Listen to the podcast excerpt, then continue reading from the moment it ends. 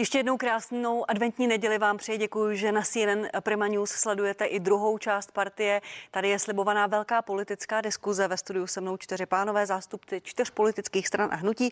Pan Radek Koten, poslanec za hnutí SPD. Dobrý den. Dobrý den. Pan Ondřej Lochman, poslanec za hnutí stan. Dobrý den. Dobrý den, pěkné poledne. Pat, Pat, Patrik Nacher, poslanec za hnutí Ano, místo předseda poslaneckého klubu a člen stínové vlády. Dobrý den. Pěkné odpoledne.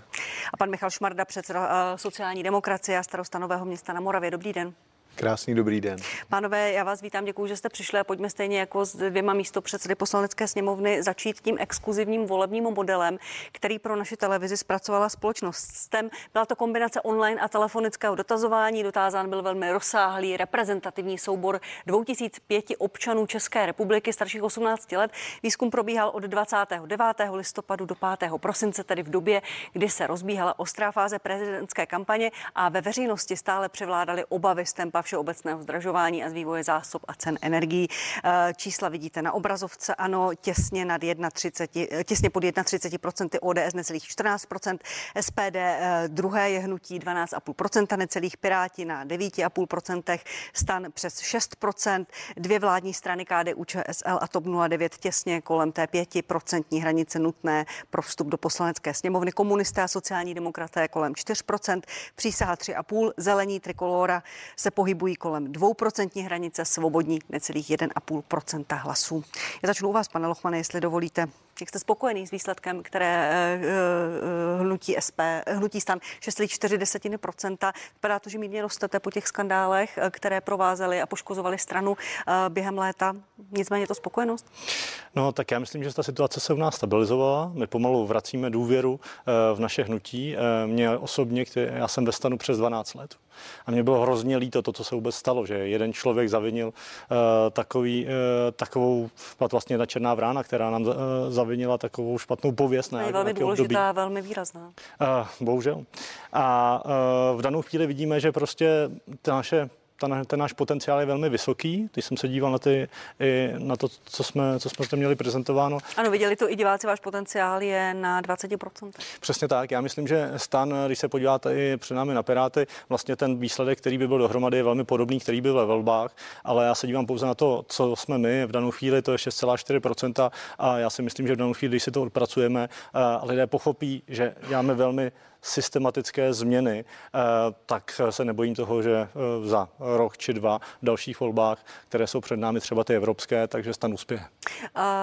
Pane Nechere, otázka na vás. Kolem 31% hnutí ano, jako jediné z těch stran a hnutí dosahuje stabilní výsledky nad 20%, nejenom podle průzkumu agentury STEM. Je to spokojenost nebo ten setrvalý stav uh, uh, něco naznačuje? Tak mě znáte už, já nevím, jakou dobu, že já na průzkumy vždycky reaguju, že je nepřeceňuji ani nepodceňuji bez ohledu na to, jestli se zrovna daří nebo ne.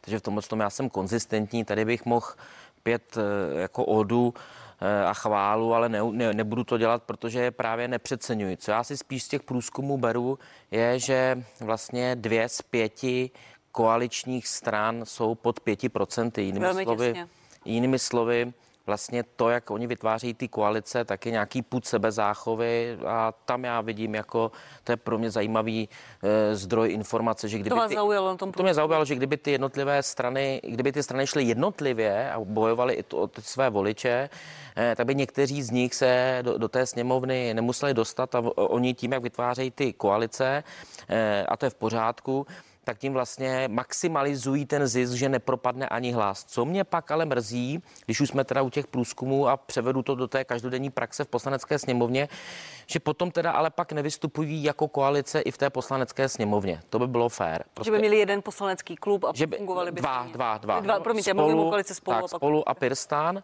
A jak říkám, je v pořádku, že vytváří koalice a tím nepropadnou ty hlasy, protože někteří by se tam nedostali. Ale pak by už to měli i takhle zachovat v poslanecké sněmovně, kdyby byly dva kluby, dva předsedové klubu a podobně.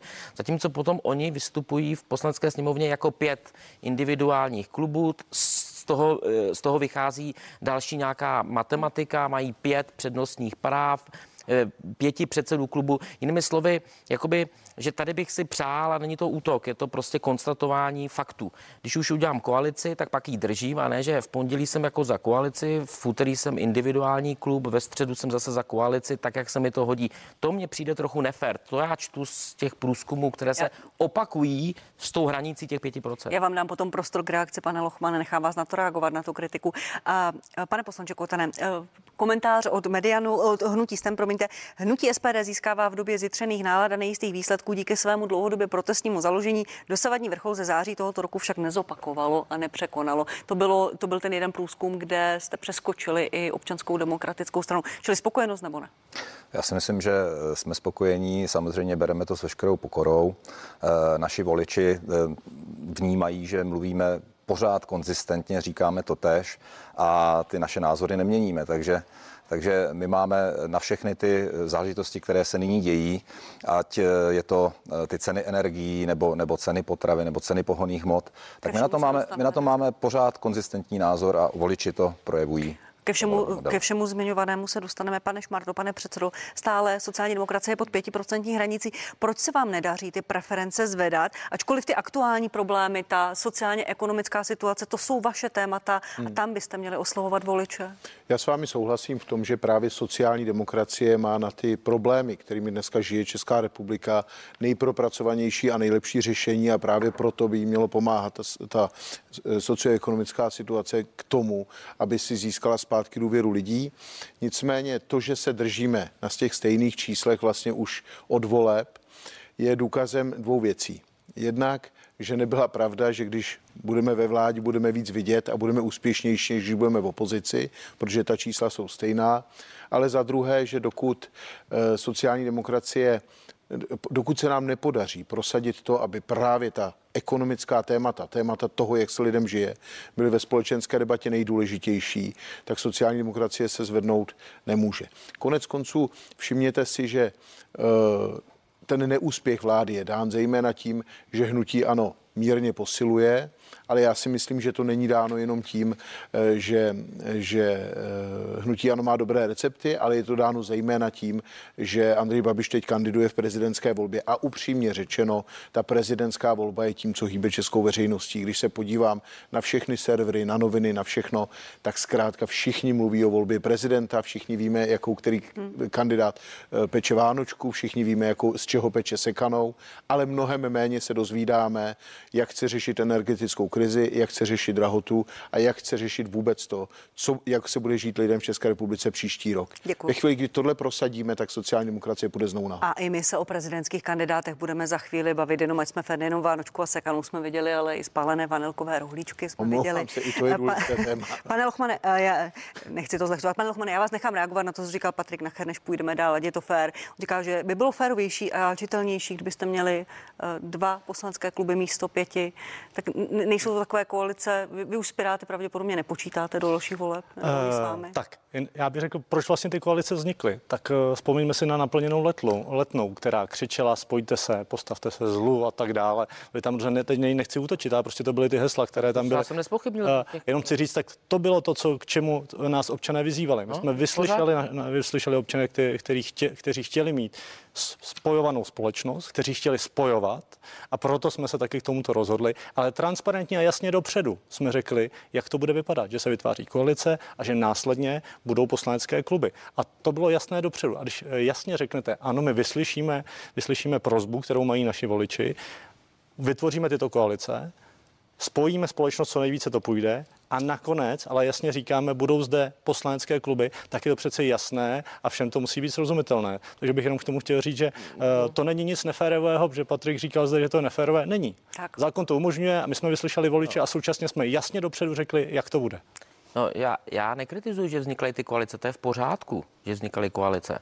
Eh, a jak jsem řekl, ono to pak má i ten efekt, že nepropadne žádný hlas. Zatímco ty, kteří se nedostali do, eh, do poslanecké sněmovny, tak v součtu to bylo milion sto tisíc rekordní počet hlasů. Kdyby se ty některé subjekty domluvily, tak možná by se tam byly taky. To já nekritizuju. Já kritizuju to, eh, že vlastně z toho ty vaše strany jakoby se snaží vytěžit maximum na úkor nějaké předvídatelnosti, jakkoliv jste možná něco, já jsem to nezaznamenal, jakoby říkali, říkali jinými slovy, kde se to hodí, tak je to koalice a tam, kde se to hodí a má to pro vás nějaký větší efekt, tak tam to zase rozčleníte na pět e, samostatných subjektů. A to mi vadí, to mně přijde nefér jednak vůči jakoby voličům, ale jednak vůči těm ostatním stranám v poslanecké sněmovně. To jako kdybych já uměle teďka rozdělil náš klub, který má 72 Eh, poslanců, udělal z toho ano, ano A, nebo ano liberální, ano konzervativní a takhle. A tím vlastně uměle získal eh, další přednostní práva. Rozumím, Ono já to myslím, že diváci pochopili to, i tu vaši kritiku, i tu princip- obhajobu pana Ale to ani není kritika, to je spíš jakoby popis té tak. situace v reakci na to, že rozumím tomu vytěžit z toho maximum těmi koalicemi a je to v pořádku, ale pak už bych jakoby konzistentně s tím už jako koalice vystupoval minimálně na úrovni těch klubů v poslanecké sněmovně, protože pak je to opravdu nepřidvatelné, protože někdy, když jsme konkrétní, někdy koalice nominuje do dozorčích rad jako koalice. Už jsme ve velkém detailu, ale omlouvám počkejte, se. ale ono to má se. ten dovede. A někdy to tam oni nominují jako jednotlivé kluby a záleží na tom, jak to počtově je výhodnější. Tak.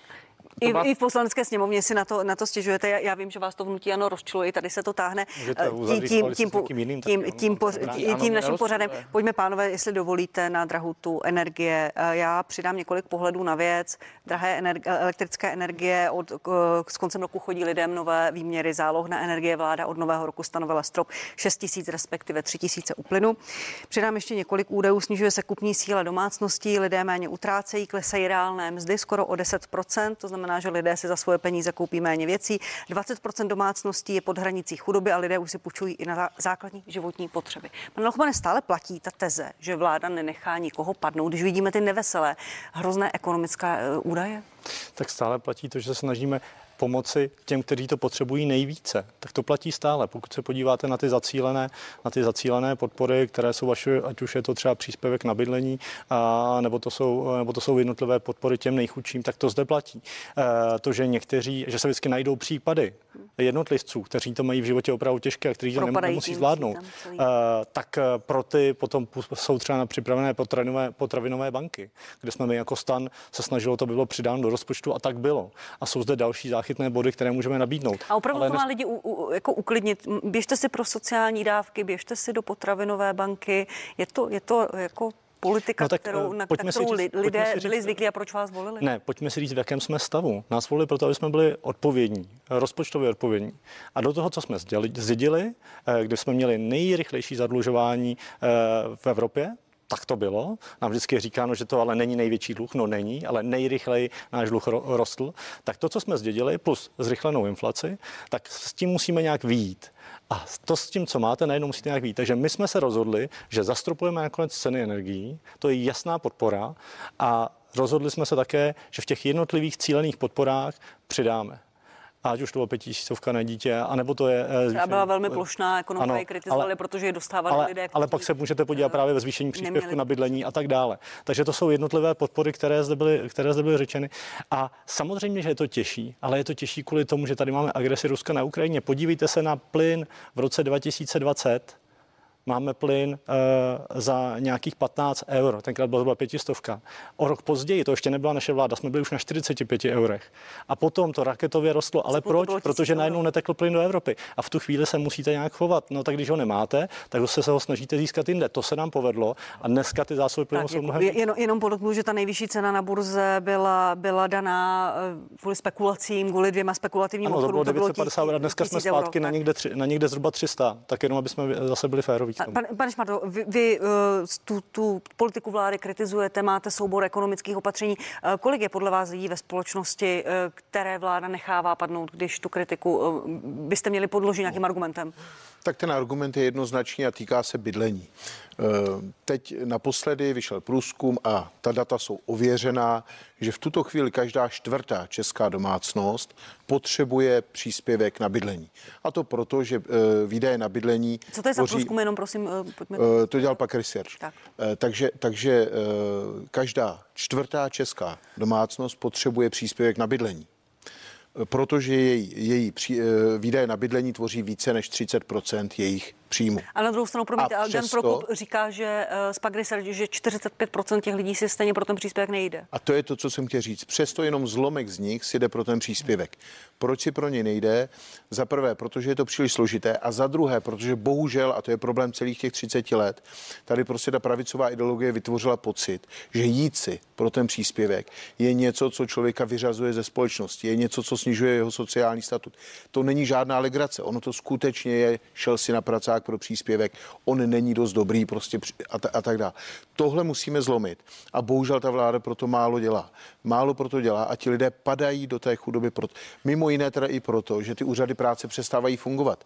Vy jste tady nastoupili, začali jste říkat, že těch úředníků je moc, je potřeba je vyházet, nepřidáme jim peněz a v, nakonec vidíte, že jich dost není, že chybí. Dneska vyřídit tu dávku trvá tři měsíce. Promiňte, tři měsíce promiňte. nepřijde tomu člověku, který tu dávku... Tento týden rozesílalo ministerstvo eh, SMS zprávy s tím Jasně. Jasně. proklikem. Na to to pomáhá podle vás, nebo ne, ani to ne? No především je potřeba posílit, eh, po, eh, těm lidem dát důvěru, přestat je neustále šikanovat na těch úřadech. Pokud vláda přišla s tím, že chce ušetřit peníze, tak má ušetřit tím, že digitalizuje, tím, že zjednodušuje ty agendy.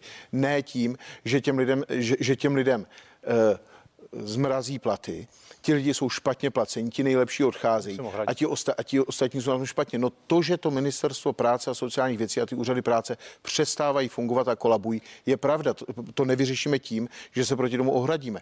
To vyřešíme tím, že to konečně začneme řešit. Tak, eh, pane Lochman, já vám dám potom, jestli, jestli budete souhlasit, prostor eh, v nějakém balíku reagovat. Jste tady jediný zástupce vládní strany, tak to bude takto fér. Pane Kotene, eh, vy chcete vyvolat hlasování o nedůvěře vládě právě kvůli ekonomickým problémům a podle vás té, té malé pomoci. Platí ten stále plán, jak proto Ano, chcete sehnat, sehnat hlasy? Eh, Pro mě je naprosto bizarní situace, kdy se vláda chválí tím, že dostala 25% až 25% občanů na úřady práce nebo na, na žadatele jako sociálních dávek, protože eh, kdyby, kdyby zavčasu zastropovala energie, tak jak to bylo v okolních státech, tak by k tomu vůbec nemuselo dojít. My se tady bavíme sice o plynu, dobře, eh, Green Deal, poškození Nord Streamu 1, 2 a tak dále, ale dá se říct, že energii elektrickou si vyrábíme tady v českých elektrárnách, eh, máme ji v podstatě přebytek a máme ji téměř nejdražší mimo Německa, máme nejdražší zastropování v celé Evropské unii, tak pro, pro boha jako... Kromě Německa, to- kde je cena Ano. elektřiny pro domácnosti 9700. Ano, ano, mimo Německa. Nicméně nemůžeme srovnávat Ne, a- a- eh, ať platy Tak. eh, něm, německých občanů a platy, Ale platy nicméně, ať jsme fér, třeba na Slovensku to stále ještě není, je tam nějaká politická deklarace, velmi složitá politická vnitrostranická, vni- vnitrostátní situace. Jaké opatření by přijala SPD v tuto chvíli, aby, aby se lidé měli lépe? Tak eh, jednoznačné je, že zastropování ceny u výrobců na výrazně nižší částku, protože na jedné straně má čest eh, 100 miliard zisku, nebo plánuje se, že bude mít eh, v letošním roce 100 miliard zisku, a na druhé straně vláda tento balík peněz eh, z těch eh, svých eh, jaksi zisků nebo z toho poměru, který má, tedy těch 70% česu chce přerozdělovat. Ale to je přece špatně. Oni si hrají na pravicovou vládu, že oni nenechají nikoho padnout, ale na závěr tedy to, co, o, o co připraví vlastně ty občany, tak chtějí přerozdělovat. Nicméně ten argument, který vám znesu, ten jsem tady vznášela mnohokrát eh, zastáncům tohoto opatření. ČES je státní společnost ze 70%, 30% jsou minoritní akcionáři, jsou jich tisíce. Je to společnost kotovaná na burze, která má vykazovat zisk. Tak jak chcete přesvědčit? No tak eh, ten zisk byl, i když eh, tedy byla cena energie korunu 50 za kWh. Čes produkoval 20 A až 30 musel byste se s nimi nějak domluvit, že ten zisk budou mít Ano, výrazně eh, nižší? cestou, cestou je samozřejmě vykoupení eh, těch eh, minoritních akcionářů a měla by o tom vláda opravdu vážně uvažovat, protože ve Francii eh, takovýto, takovýto kousek udělali a myslím si, že česká vláda by tady o tom měla opravdu velmi vážně přemýšlet a určitě by se to vyplatilo. Eh, Na, na ty dotazy ministři odpovídají, že možná o tom přemýšlí, ale není to informace, se kterou by operovali ve veřejném prostoru, protože je to kurzotvorná informace. Eh, eh, Pane Nachere, vy máte soubor 12 opatření proti drahotě eh, v hnutí. Ano, příští týden chcete mimořádnou schůzi k ekonomice a sociálním tématům. Co má být výsledkem? Co budete chtít, aby bylo na konci té schůze? No, já vám ne- nejdřív řeknu popis té současné situace. Ta, ta současná situace je, že reálné příjmy, reálné výdělky klesly o téměř 10%, což je největší pokles od roku 91. eh, tržby v malou obchodu klesají. My lidem, 9%, říkáme, my, 9,5%. my lidem říkáme, aby šetřili. Teďka ekonomové už zase říkají, že lidé šetří moc, což se může, což může zastavit tu, tu ekonomiku. Ti lidé pak jsou z toho samozřejmě zmatení. Eh, Zároveň, když tady probleskávají ta, ta opatření typu, že se eh, zastaví, eh, zastaví valorizace důchodů, že se omezí některé dávky, znamená, že i, kdyby se, i když se to nenaplní, i když se to nenaplní, tak ti lidé v obavě začnou šetřit ještě víc, tím pádem budou méně utrácet, firmy budou méně prodávat, on to, má, on to všechno jsou spojené nádoby, začne se propouštět, takže ještě k tomu ke všemu, co dneska prožíváme, a naštěstí máme zatím nejnižší nezaměstnanost, se může spustit to, že začnou firmy propouštět a bude se zvyšovat nezaměstnanost. A za mě je to všechno dáno tím, eh, že ta vláda ty věci dělá pozdě, nedostatečně. Eh, To, to, to je základ. Prostě chce se i v této bezprecedentní době, kterou sama takhle označuje a kde říká, pojďme spolupracovat s opozicí a my těch 12 opatření a některé z nich tam máme od března, tak místo, aby jsme si sedli a začali o tom mluvit, tak oni to vždycky vehementně odmítnou. Ještě na konci srpna se odmítlo zastropování, které dneska je. Ještě na konci srpna se odmítla speciální daň, kterou pak sama ta vláda tak zmateně tady začala eh, prosazovat. A to, tohle to všechno, kdyby ta vláda prostě to nebrala jako souboj vláda versus opozice, když zároveň tvrdí, že jsme v, kvůli válce na Ukrajině v mimořádné době, eh, tak, tak bychom se na některých věcech domluvili a už třeba snižování DPH, zastropování, eh, rušení poplatku za obnovitelné To, zdroje. to by byly ty, ty, ty body, které byste teď prosazovali, aby se ta situace zlepšila. To samé, co jsem se ptala. No tak my jsme třeba říkali u, u, u toho benzínu, kterým teďka oni mlátí o hlavu, že jsme tady řekli nějakou maďarskou cestu. Není to pravda. My jsme říkali, pojďte snížit dočasně DPH nebo spotřební daň. Já jsem tady ve vašem pořadu a byl jsem tam, kde sedí pa- pan, pan předseda, tak jsem přece říkal, že to, že bude nižší sazba daně, automaticky neznamená nižší výběr, protože u nás to prostě fungovalo tak, že ty kamiony prostě projedou tou Českou republikou, naberou benzín v Polsku nebo v Maďarsku nebo na Slovensku a zase jedou zpátky přes to celé území třeba do Německa a u nás neutratí ani korunu. To jest u nás neutratí a ten stát nevybere ani korunu. Jinými slovy, to, že je něco drahé, tak samozřejmě ten trh si to najde. A e, když čepujete do, do takhle obrovských nádrží, tak to samozřejmě ta ekonomika pozná. Rozumím. A tohle to všecko... Mně už došla i stránka a poznám. Ne, ne, tak A já vidím, že si pe- pečlivě píšete, ale já jsem vám slíbila, já jsem dostanete teprve ve prostor. třetině těch poznámek. Poslední, já si o- poslední otáčím poznámka další stránku. Pro pana kolegu. Poslední poznámka. Eh, já bych ještě řekl jednu věc. On tady mluvil o té inflaci. To mě připomnělo. Bohužel mě to mrzí a já to tak nedělám. Eh, Vy jste hodně najeli na takové ty marketingové titulky a zkratky, když tady byla 5% inflace, Babišova, drahota a podobně. Teď je tady 15-16% a kdyby bychom se chovali stejně jak vy, tak bychom z každého našeho výstupu říkali Fialova, drahota a podobně. A třeba ode mě jste to, ode mě jste to ve sněmovně ani tady neslyšeli, protože respektuju to, že je nějaký, že je nějaká, nějaký kontext. Ale vy jste ten kontext toho covidu, že se úplně vyplá ekonomika, nerespektovali. A teďka vlastně to samé chcete po nás. Takže já znovu opětovně v každém tomhle pořadu tady vybízím. Pojďte konečně jednat s opozicí o těch opatřeních. Nedělejte na schvály, že tohle ne, tohle určitě my nezavedeme, abyste to za měsíc zavedli, protože vám jako ekonom říkám, že když nějaké opatření zavedete s půlročním spožděním, tak to, co před půl rokem by ještě fungovalo, tak teď už fungovat prostě nemusí. Tak, a my ty děkuju. lidi prostě děsíme. Děkuji. Pan Lochmane, pojďte na to reagovat. To bude- Po- to bude Poprosím, jestli, jestli půjdeme po těch nejdůležitějších bodích, bodech, zaznělo tady od pánů z opozičních stran pozdě, málo, uh, chybí, chybí řešení. Tak eh, já to zkusím eh, postupně. Přijde mi zábavné, že kolega Patrik Nacher říká, že my jsme neli na marketing, to, to je spíš doména hnutí, hnutí Ale já jsem ano. řekl konkrétní příklad. A, tak, konkrétní a, jestliže n- říkáte, že nediskutujeme s vámi, eh, každý, eh, kdo se dívá na sněmovnu, ví, kolik hodin tam diskutujeme, kolik zbytečných hodin často, eh, a jejich opravdu jsou to desítky, eh, které tam diskutujeme. Eh, Tak, šel bych postupně. Eh, Pan kolega Šmarda. Eh, Digitalizace ve- ve státní správě. Rozhodně ano. Například rodičovský příspěvek je možné nově požádat, požádat online. Eh, Vy jste říkal, že jsou budou zastavený růst platů nebo jejich valorizace, to rozhodně ne. Eh, Víme, že vláda schválila valorizaci ve veřejné správě, tedy i hasičům, policistům, dalším eh, o 10%. Eh, Co se týká důchodu, zde někdo, teď už nevím, kdo z kolegů řekl, že zaznívá, že nebudou zvýšeny důchody. Myslím, že Patrik Nacher. Letos to bylo třikrát. Od nového roku samozřejmě přijde valorizace znovu. A už letos, to, uvažujete o tom? už letos to bylo o 2,5, o 2,5 tisících a příští rok eh, v lednu samozřejmě další valorizace, tedy další peníze pro, eh, pro seniory. A to ten základ. Pan kolega Koten uh, mluvil o tom, že by se mělo zafixovat už uh, někde na velmi nízkých uh, cenách a účezu a že by se mělo Výrobců. zestátnit, nebo výrobců, že by se mělo zestátnit. Já jenom, já jsem ve sněmovně rok, kolegové tam jsou mno, déle než já a já nevím, proč jste to pánové dávno nenavrhli. Proč jste, nebo jestli jste o tom snili, tak proč jste to aspoň neřekli.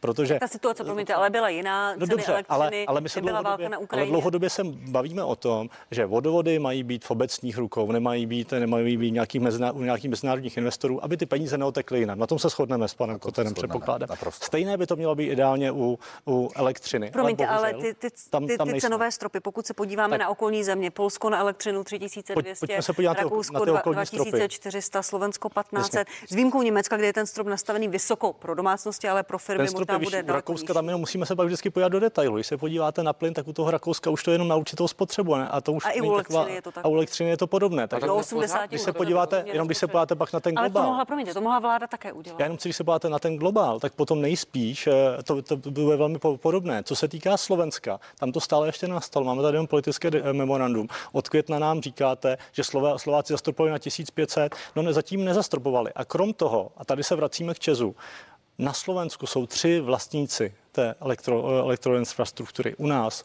máme tisíce, desetitisíce těch lidí, ak- akcionářů. Tady co se stane? Vy jste zmínil eh, Francii. Jasně, co se potom ale stane, že tady bude několik eh, tisíc žalob a to se reálně stalo ve Francii. A současně Francie má nejdražší elektřinu pro firmy.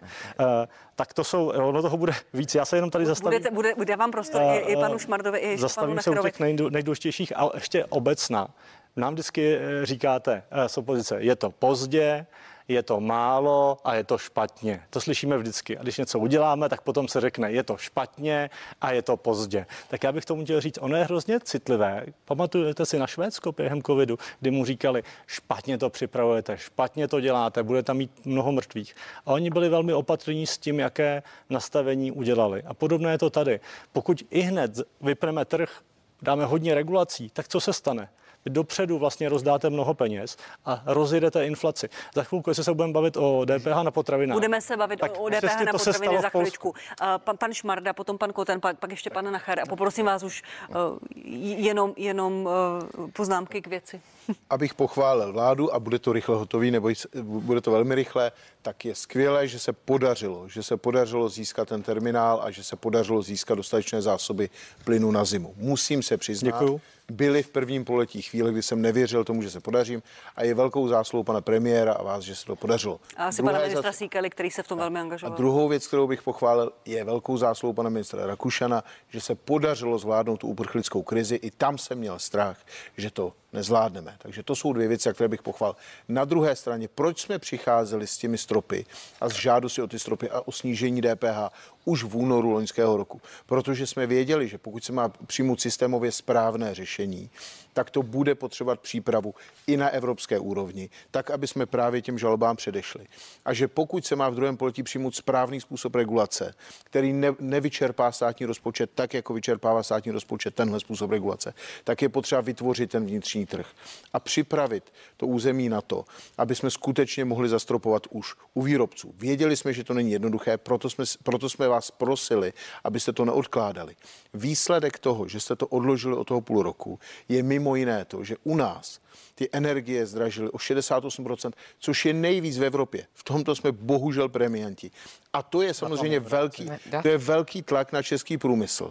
A já vím o konkrétních firmách, které říkají, už dneska nemáme problém v tom, že by nám, když nám vyrostou mzdy, ale my můžeme odejít do západních zemí nebo do jiných zemí. Prostě proto, A ten strop, že který jsou tam plánuje levnější- vláda že pro velké průmyslové energie. podniky příští týden, o to má jednat vláda. No ve chvíli, kdy ten strop bude dvakrát vyšší než v Německu, tak se zase dostává, nebo v Rakousku, tak se dostáváme do problému, že nám skutečně můžou, doko- já vím o konkrétních dvou firmách, které zvažují, že převedou výrobu do Rakouska. To je něco, co jsme si před několika lety nedokázali kvůli vyšším mzdám představit. Teď. To je skutečný průšvih. A já jenom moc prosím o to, aby vláda skutečně hledala nejlevnější řešení, ale zároveň hledala řešení, které nás udrží v té optimální hladině vzhledem k naší konkurenci, hmm. V té, té vnitroevropské Velmi konkurenci mám na mysli. Velmi rychle pan důležité. Lochman, potom pan Koten, potom Velmi pan rychle, těch Nacher. 68%, který je dáváno za první poletí, až porovnáme to druhé pololetí letošního roku, kdy byly zavedené všechny ty, všechny ty opatření, zastropování, úsporný tarif a tak dále, tak najednou zjistíte, že v porovnání s těmi jinými zemi EU na tom vůbec tak nebudeme. A další věc s těmi přesunami těch firm. pozdě. Podle mě to budou, podle mě to budou jednotlivci, kte, kteří, kteří nastanou. A znovu, když se potom podíváte na detail a s tím, co bude nyní při, přijato pro firmy od prvního první eh, nebo, nebo od ledna, kdy to přesně bude nastartováno, tak to rozhodně hrozit nebude. A zase, když Promiňte, ale Německo ten strop plánuje zhruba poloviční i Eh, plynu Já vím, ale máme půlku prosince a oni Ale- tohle překvápka ale na pozor. poslední chvíli pro tu firmu jsou dost, jako- pro ty 30 firmy jsou dost miliard pro nepříjemní. firmy už Ale na oni potřebují plánovat výrobu, plánovat, ale pozor, tam plánovat na investice. 70%, jo. Zase vám dostaneme se k tomu, já se podívám na ten detail. Překvápka nejsou Tak, úplně dobrý pro, pro podnikatelský sektor, že 14 dní před koncem roku nevíme, co se bude. co bude Překvapení nejsou dobrá asi pro nikoho. na Děkuji, pan, Koten, potom pan Nacher. Určitě, ale vy nejste stejní jako Rusko. My se, my se tady bavíme pořád eh, jako o ceně energie a v Německu a u nás a tak dále, ale eh, já předpokládám, že si toho vláda Petra Fialy musela všimnout, pokud eh, tedy předsedala Evropské unii a Evropská, v Evropské unii Německo jako stát bude dávat 200 miliard euro do průmyslu na kompenzaci cen energií. Opravdu tady něco takového chystá naše vláda? No nechystá. Právě proto v Německu ty energie, i když tam mají nastaven větší strop a zřejmě ho asi ještě snížej, no tak tam to z toho můžou financovat. Ale eh, co tady subvencuje tedy eh, vláda Petra Fialy? 30 milionů do našeho průmyslu, teď je to kapka v moři. 30 miliard. Miliard. 30 Eh, 30 miliard. Tak pa, Patrik Nacher. Můžu, já jsem si dal několik poznámek. Za prvé, ty stropy. Když se podíváte na ty stropy, jak je musíte přepočítat na kupní sílu. A v té chvíli jsme u elektřiny na prvním místě a u plynu na druhém místě. To je jako nejvýše, jakože to máme nejdražší. Eh, Samozřejmě pro lidi, a to je jeden z nejčastějších dotazů, mě se lidé ptají na exekuce a teďka i na tohleto. Jak je možné, že my jsme čistými výrobci, vývozci, pardon, my to vyrábíme, dokonce to vyvážíme elektřinu a přesto ji sami kupujeme ve, ve vztahu k našim příjmům nejdráž, Jo, toto zastropování nejdráž v celé Evropě. To prostě je nevysvětlitelné, je to nesrozumitelné. vysvětlitelné. Ne, Je, jo, je to, to ne, ne, prostě, ne, takhle by to být nemělo, protože z peněz daňových poplatníků se tady eh, postavili ty, ty zdroje, z kterých se to vyrábí, ať už jde o atomové elektrárny, eh, uhelné elektrárny a podobně. Proč k tomu ještě, pardon, ČESP v poslední čtyři roky? Proč to nenavrhli? A ono před, eh, před 24. únorem... eh, Ne, ale proč to nenavrhli? Když, když víte, my jsme byli, ne, vy u- přece my musíte, nejsme připraveni. Pane kolego, vy přece musíte reagovat na tu situaci. Vy tady po mně chcete, abych já navrhl v době, ale kdy dlouhodob- tohle netušil. Počkejte. Jak eh, jste to aby netušil? jsme- Ty upozornění byly už dopředu. něco, vy po mně chcete, aby jsme v době, kdy tady nikdo nic netuší, udělali něco, co vy nejste schopni udělat ani v době, kdy tady zuří pár set kilometrů od nás válka. A, a po mně to chcete, aby jsme to udělali v době, kdy tady žádný nebyl ani covid, ani válka. Eh, Když se podíváme, my se tady furt bavíme o tom zastropování pro eh, domácnosti. My úplně zapomínáme, co, co se bude dít vůči firmám. Já jsem při jednání o státním rozpočtu se ptal ministra financí, jestli si těch 30 miliard, které se na poslední chvíli schválily pro firmy, jestli se to stačí, jestli se to stačí eh, vyčerpat eh, proinvestovat pro ty firmy, jestli jim to poslouží. On mi přiznal na mikrofon, že nikoliv. To znamená, my, to je to, co my říkáme, že vy pomáháte, ale pozdě. A v té chvíli se stane to, že ty firmy nebudou konkurenceschopné. To pak bude mít obrovský vliv na e, zvýšení nezaměstnanosti. Jestli Tak se s těmi firmami, reagovat. počkejte, Tak. bavíte. A poslední, ne, poslední poznámka. Tři poznámky. Tahle vláda podle mě v mnohem čeká na, na to, co se uděje v Evropské unii, místo aby sebevědomě přišla sama se svými řešeními pro tuto zemi. E, Měl byste, pane kolego, pravdu v momentě, kdybych já před půl rokem tady říkal něco jiného a teďka říkal něco jiného a pak byste říkal, no vidíte, vy jste chytrý, čekáte, jak se to bude vyvíjet a pak se přizpůsobíte. Ale já jsem tady paní moderátorce už při minulé nedělní partii říkal, že pokud jde o, ty, o tu energetickou krizi, tak mám nějakou přípravu, kterou mám od, od února úplně stejnou a kdybych ji teďka vytáhl z kufru svého auta, tak tady můžu ta opatření, která jsem řekl v únoru, v březnu a tak dále do dneška, tak jsou furt stejná. To znamená, my, já nejsem generál po bitvě, my nejsme generál po bitvě. My ta, my ta opatření říkáme furt stejná a ta diskuse, o které já jsem mluvil, je, že vy byste měli naslouchat, pak se buď na něčem shodneme nebo ne a vzejde z toho nějaký návrh, který projde v té poslanecké sněmovně více než jenom koaličními 108. Tak, děkuju. Ale vy nás tam necháte jakoby vykecávat, Děkuju. když to takhle řeknu, a pak si stejně Tak. děláte jenom líbí, to, že- co... Tak, minulém volebním dě, děkuji. jste- Pane Lochmane, dá, dávám prostor k reakci. Jste tady jediným zástupcem uh, tak- politické strany. A jestli dovolíte, ta otázka tady zazněla a pro mnoho lidí je to vlastně uh, nepochopitelné. A vy říkáte, že to umíte vysvětlit. Proč Česká republika je čistý výrobce, vývozce čisté elektrické energie, přesto ji budeme nakupovat No, příští rok kdybychom všichni měli, i, draze. kdybychom měli i plyn a ropu svoji, no tak je to potom velmi jednoduché. Když nejste, když nejste nezávislí, což reálně nejsme nezávislí z hlediska přísunu ropy a plynu, tak co uděláte, když najednou zrušíte kompletně všechny trhy, všechny mezinárodní vztahy? Co udělají ty další země? Dostane se k vám plyn a, a ropa za stejnou cenu? No nedostane, protože většinu té ropy máte, máte z ropovodů, které jste vy zapomněli zkapacitnit a jsme závislí 100%, nebo byli jsme závislí 100% na ruské ropě. Takže jenom chci říct, že kdyby jsme pouze využívali elektřinu, no tak je to jednoduché. Ale kdyby jsme řekli, využívejte elektřinu mimochodem třeba za 500 korun subvencovali bychom třeba půl bilionem, můžeme si tady hrát s čísly, tak co se stane? No nejspíš blackout, protože lidi místo plynem začnou topit elektřinou. Je to velmi, jako v tom je to velmi jednoduché. Na to si musíte dát V pozor. této, Takže logice, v této logice ten, kdo musí dovážet nejenom plyn, e, ropu a, a musí dovážet i elektřinu, kterou my teda vy- vyrábíme, tak by musel mít ty, ty ceny úplně astronomický. No ne, tak jsme vy máte- aspoň v něčem, my jsme, my jsme v něčem pane kolego, už jsme se o tom bavili na hospodářském výboru. Ano, my máme 20% my vyvážíme, Tak, tak, to by děkuju. jsme mohli Je- nahradit. Ať, ať z toho tady nemáme jenom duel pan Nachera, pan Lochman, ale ještě, ještě- poznámku ještě pan Koten a pan poznámku pan Šmarda. Na pana ještě na pana Kotena, jenom ještě u těch věcí. Vzpomněme si na Bohemia Energy. Ti, skoro milion lidí zůstalo bez smluv a to byl start toho, proč my máme ty vyšší ceny. Ano, to je jedna je z těch věcí. A když to porovnáme Německo, máme stejné HDP, jak jsme na tom se zadlužením, jak jsme s tím potenciálem prů- průmyslovým, to je přeci neporovnatelné, pokud se Máme tady budeme bavit o absolutních děkuji, pánové. Pan Koten, Já- potom pan musím- půjdeme na druhé téma. Že eh, co se týká, co se týká liberalizace trhu, která tady proběhla za vlád ODS eh, a s tím, že se kritická infrastruktura státu rozprodala do cizích rukou. Tady v podstatě jsme prodali trubky plynový, prodali jsme to, má to teďka Inoji, předtím to měl RV Transgas. Já vím, Eh, ale předseda vašeho klubu, pan, pan Fiala, byl v ODS a 16 let je ve sněmovně. Prosím vás, to mě neříkáte? tady neříkejte, kde byl pan Fiala nebo kde nebyl. Já Radim se Fiala, bavím o předseda vašeho Topolánkově vládě. ODS, A celá ta kritická 16 let je ve infrastruktura, včetně toho, že jste prodali rafinerie, prodali jste všechno, tak teď to jenom sklízíme, protože tady máme místo benziny, tady Já máme PKN Orlen, eh, pak 16 tady máme celou síť, eh, celou síť MV, skoupilo, skoupil MOL, eh, Maďar Oil, který sem tedy vyváží pohonné hmoty.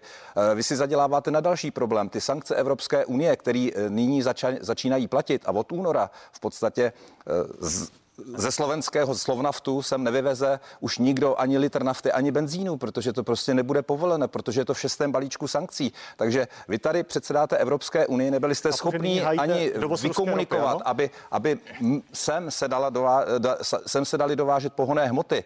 No tak to si řekneme třeba na konci února, kolik tady bude stát litr benzínu a litr nafty. Pan Nyní Šmarda, to na děkuji. 36, 137 korun. Tak eh, ano, máte pravdu, že pravicové vlády a může za to částečně i sociální demokracie dřív při liberalizaci trhu eh, umožnili to, že se významná část toho, eh, toho odvětví rozprodala. A je pravda i to, že v té době v těch pravicových vládách byli například váš předseda klubu, půlka, půlka hnutí ano. A je pravda, že v tehdejších, a je pravda, že v tehdejších vládách sociální demokracie byli takoví politici, jako třeba pan Bašta a David, kteří jsou dneska v SPD, nebo uh, sociální demokraté jako pan Faltýnek, Leslová a další, kteří jsou dneska v hnutí ano. Děkuju. Eh, Exkurs do- do historie, to je ten jestli exkurs do dovolíte, ale, pojďme- ale já jsem, pojďme já jsem, jenom chtěl, pánové. já jsem chtěl říct jenom něco můžeme důležitějšího. Tak já jsem chtěl říct něco, no, důležitějšího, než jsou tyhle legrační politické spory, protože ty jsou k ničemu, toho se lidi nenají. Tak. Co jsem chtěl říct je to, že uvědomme si prosím u toho zastropování, že my významnou část energie vyvážíme a samozřejmě, pokud bychom přednostně uspokojili ten český trh, tak my bychom nakonec vyváželi z té, té elektřiny úplně stejně jako dnes. My bychom žádné mezinárodní závazky vůči našim partnerům neporušili. Právě proto jsme v únoru navrhovali v tom našem balíčku, aby se na českém trhu nechalo 60% produkce Česu, to aby se stáhlo z té burzy, tím, aby byl uspokojen přednostně český trh a 40% by se nadále vyvážel, což by bylo dostatečné na uspokojování všech našich závazků, kte, na kte, se kterými naši partneři počítají a kvůli kterým samozřejmě, kdybychom jim je nedodali, tak by mohlo dojít k těm problémům, o kterých se hovořil. V tomhle ty návrhy byly dostatečně propracované, ale chtěli jenom, abyste těch několik měsíců, kdy jste na tom nepracovali, kdy jste to odkládali a říkali jste, že je to nesmysl, tak abyste tomu věnovali tomu evropskému vyjednávání. Pánové, A děkuju. u- musíte uznat, že ještě v v srpnu jste říkali, my žádné zastropování dělat nebudeme, je to bolševický nesmysl, proč bychom to dělali, zničili bychom trh. Abyste to v září začali rychle, uh, rychle šudat na poslední chvíli. Ne, ne, ne, pánové, po, pojďme od těch politických, No tak to šlo- eh, to- to politických předvídat, výčitek dopředu. a Děkuju. se Ne, ne, ne, pan, nejpozději od začátku války dal. Děkuji, pane Šmardo, děkuji, pane Lochmane. Pojďme na potraviny. Uh, Polsko prodloužilo tu nulovou DPH na základní potraviny o sedm měsíců.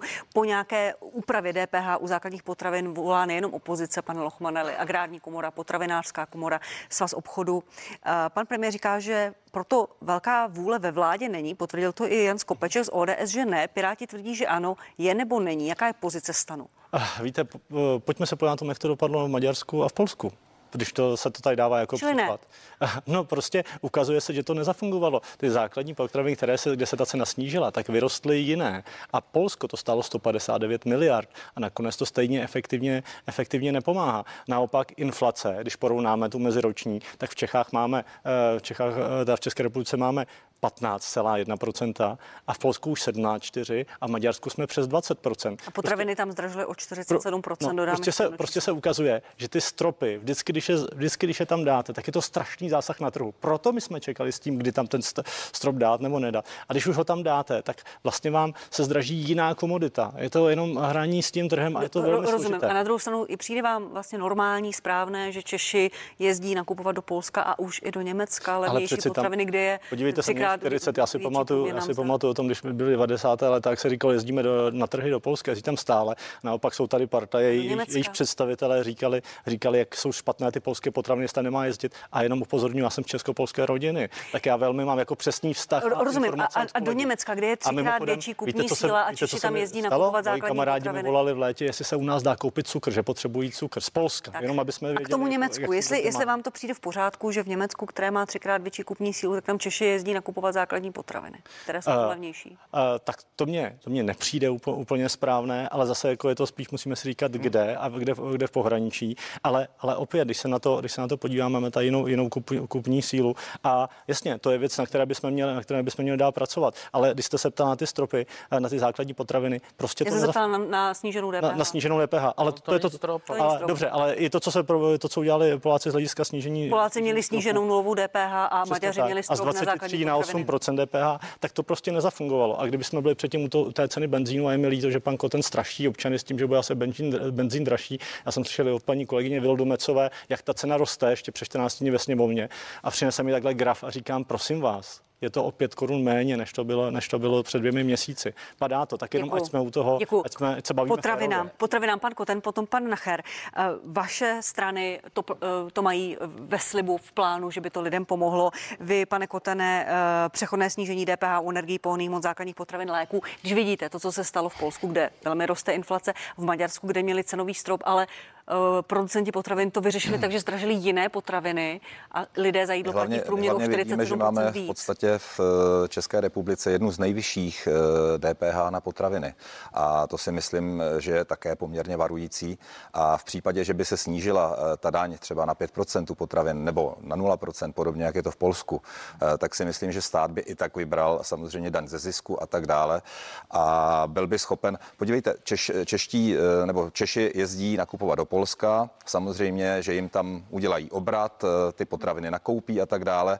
A potom ty obchodníci tam potom zdaňují samozřejmě ten zisk z toho prodeje. Takže nejenom tak eh, stát vybere peníze, nejenom na DPH, ale samozřejmě i na daní ze zisku. Takže já si myslím, že to je naprosto legitimní a vzhledem k tomu eh, i k poměru ke kupní síle, my tady máme jednu z nejvyšších DPH na potraviny, tak je opravdu s tím potřebné v blízkém horizontu něco udělat. Pane Nachere, vy píšete ve 12 opatřeních proti drahotě z 15% na nulu u základních potravin. Kde máte ale jistotu? Jak byste zařídili, aby se to opravdu promítlo do ceny té potraviny, protože to nikde není dané, že to tak obchod, opravdu mm. obchodníci udělají. Je to velmi drahé opatření a DPH tvoří významnou část eh, příjmu státního rozpočtu. Mm tak už jenom to, že ta informace půjde ven, tak je to nějaký konkurenční boj. Tak jsme před chvilkou, jsem vám tady řekl, jak jsme slyšeli, že tržby v malou obchodu eh, pokrač, je, je setrvalý pokles, tak si myslím, že ty obchodníci bojují o každého zákazníka, zvlášť teďka před Vánocemi. To znamená, že si, si trofám říct, že by ten pokles, ať už by byl na nulu nebo na nějakou nižší sazbu, eh, takže by toho nemohli minout. Ale eh, já vám řeknu, v čem je podle mě výhoda takového opatření. Eh, za prvé, eh, že vlastně Eh, stát, vláda vybírá díky inflaci více, než kolik má, eh, kolik má naplánováno. Eh, to je jakoby jedna věc, kterou je potřeba jakoby potrhnout, že inflace je vlastně dodatečné zdanění. Jo?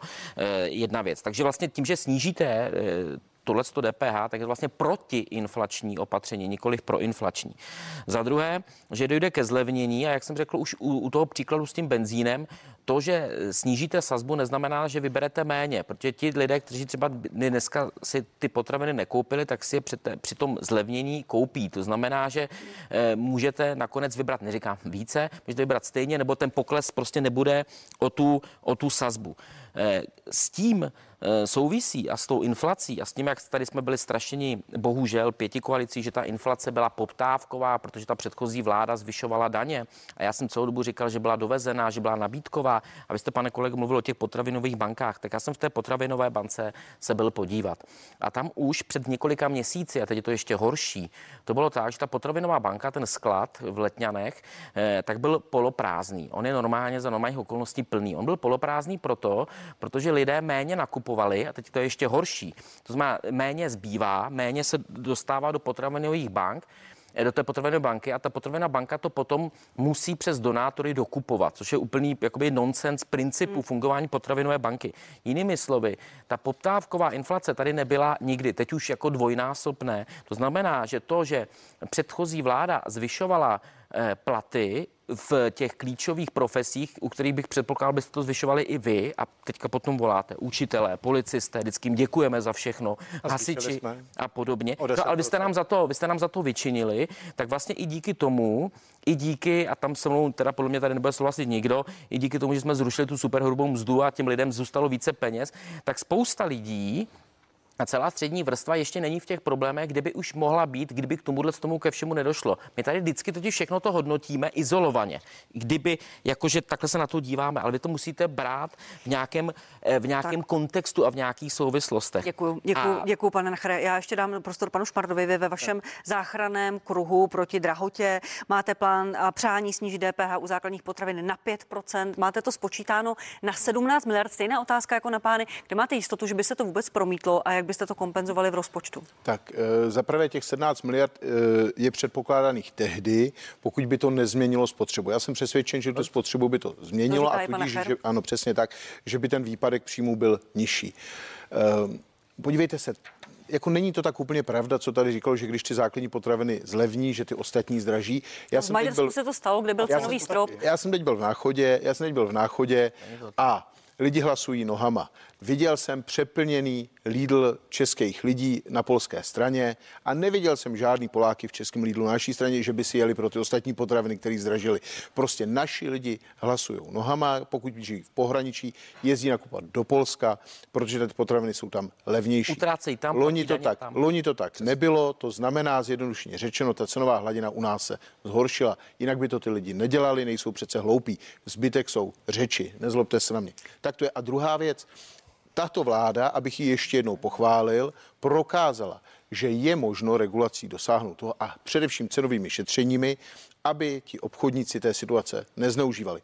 Prokázala to na jaře v případě pohných hmot. Ano. My jsme navrhovali snížení, navrhovali jsme stropy, navrhovali jsme regulace. Vy jste nám docela hezky prokázali, že když se sníží spotřební daň, vy uděláte cenové šetření, prokážete ten, prokážete, že ti lidi si ty ceny navyšují uměle a jste schopni zasáhnout. Nechceme nic jiného, než aby stejné regulační zásahy státu proběhly ve chvíli, kdy se sníží DPH i u toho jídla. O nic jiného nejde. Stát ty regulace má, má, má nástroj eh, zákon o cenách Děkuji. a je schopen, eh, je schopen reagovat. Děkuji. Vaše politická stanoviska jsou jasná. eh, Ve vládě proto vůle není, jak jsem pochopila. Pane Lochmane, dávám poslední velmi krátkou, eh, krátký prostor k reakci, protože Tak jste jenom tady jediný zástupce té- vládní strany. A pak půjdeme na další téma. To, že se to stalo, je výpadek 80 až 100 miliard. To měli bychom třetinový problém. A ta superhrubá mzda nepomohla těm nejchudším. Naopak, pomohla všem těm, všem těm další. Ty daňové Tak. tam ne, nebyly. Super hrubou mzdu jsme tady, promiňte, rozebírali několikrát. Vaše stanoviska jsou k tomu jasná. ale to je férové. To nebude jedna věta. Ne, bude, věřte mi, bude to jedna věta. Tak jedna velmi krátká nadechnu, věta, Patriku. Nachedo, prosím. Eh, Vy říkáte, že mají ty lidi mít peníze v peněženkách. Ano, ano, je to tak. Tak jak to, Ano. že je tam nemají, když jste jim je dali? No právě, že mají. Teď těch platili teze, by nemohli počkejte, platili to, teze, že státu chybí 80 miliard, tak těch 80 miliard nevyvane někde. Rozhodně komínem. to víc Takže pomohlo 80 poslancům a ministrům, než lidem, 80 než kuchařkám a lidem na úřadech 80 práce. miliard zůstane v peněženkách těch lidí. Ti lidé zase za to něco utrácí, zase je vrací do ekonomiky, takže to není čistých minus 80 miliard.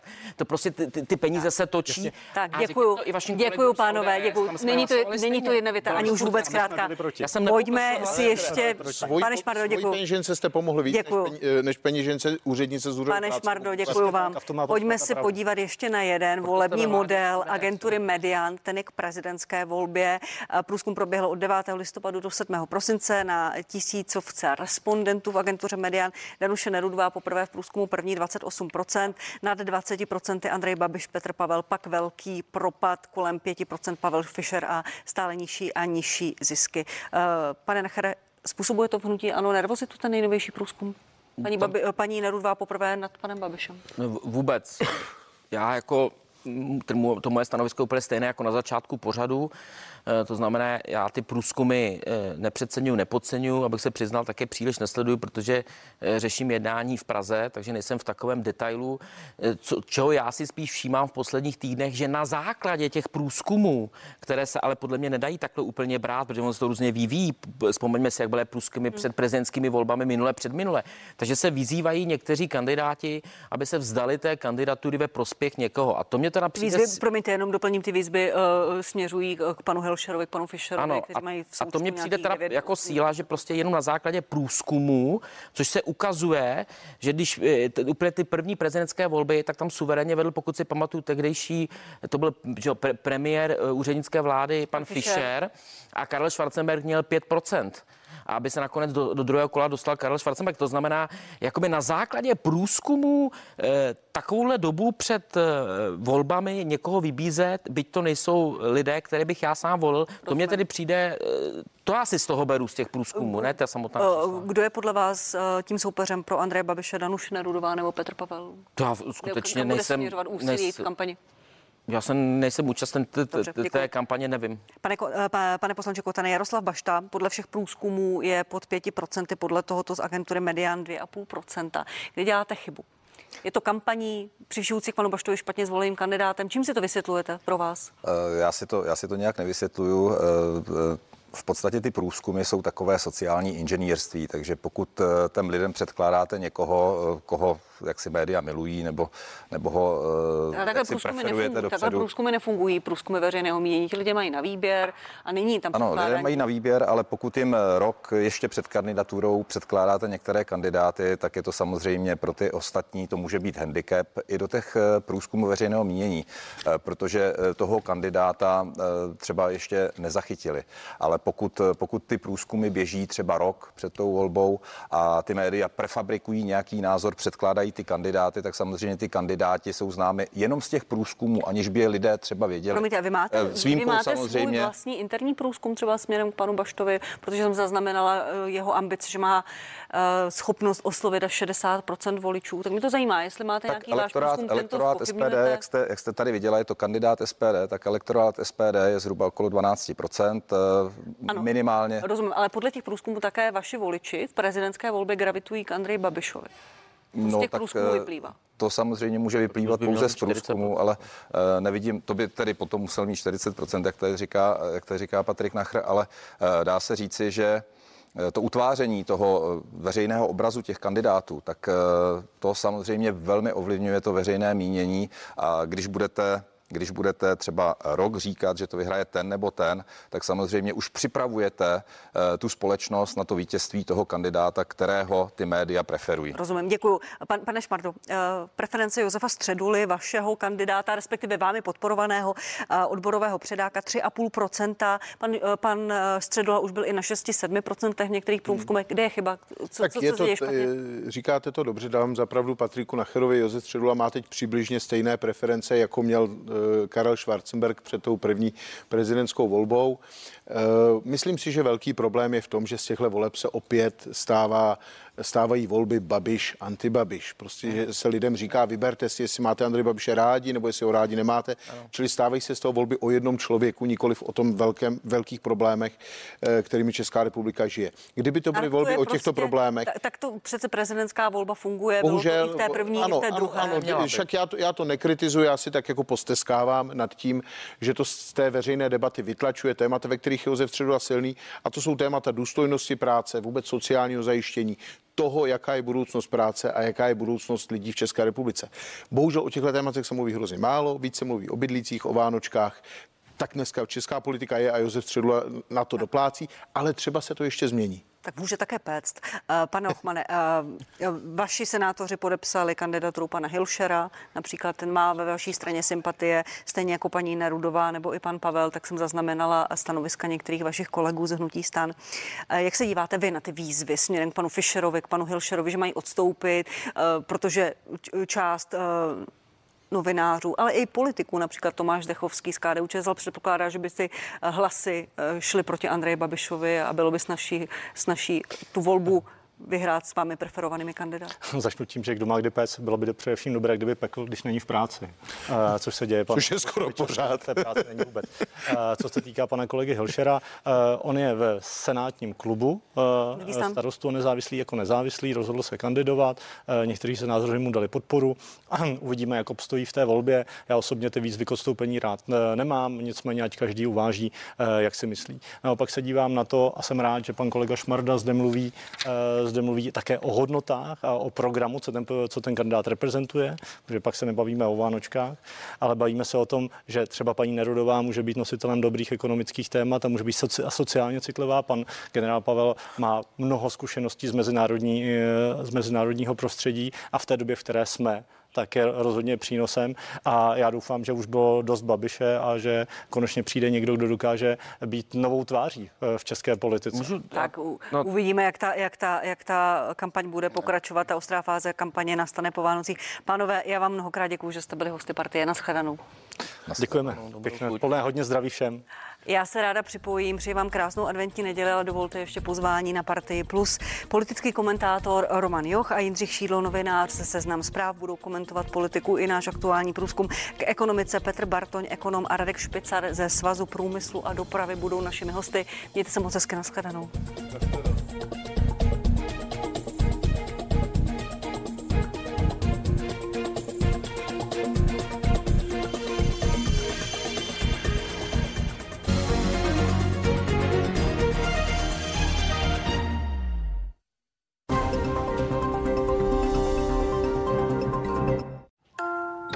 To bude tragédie.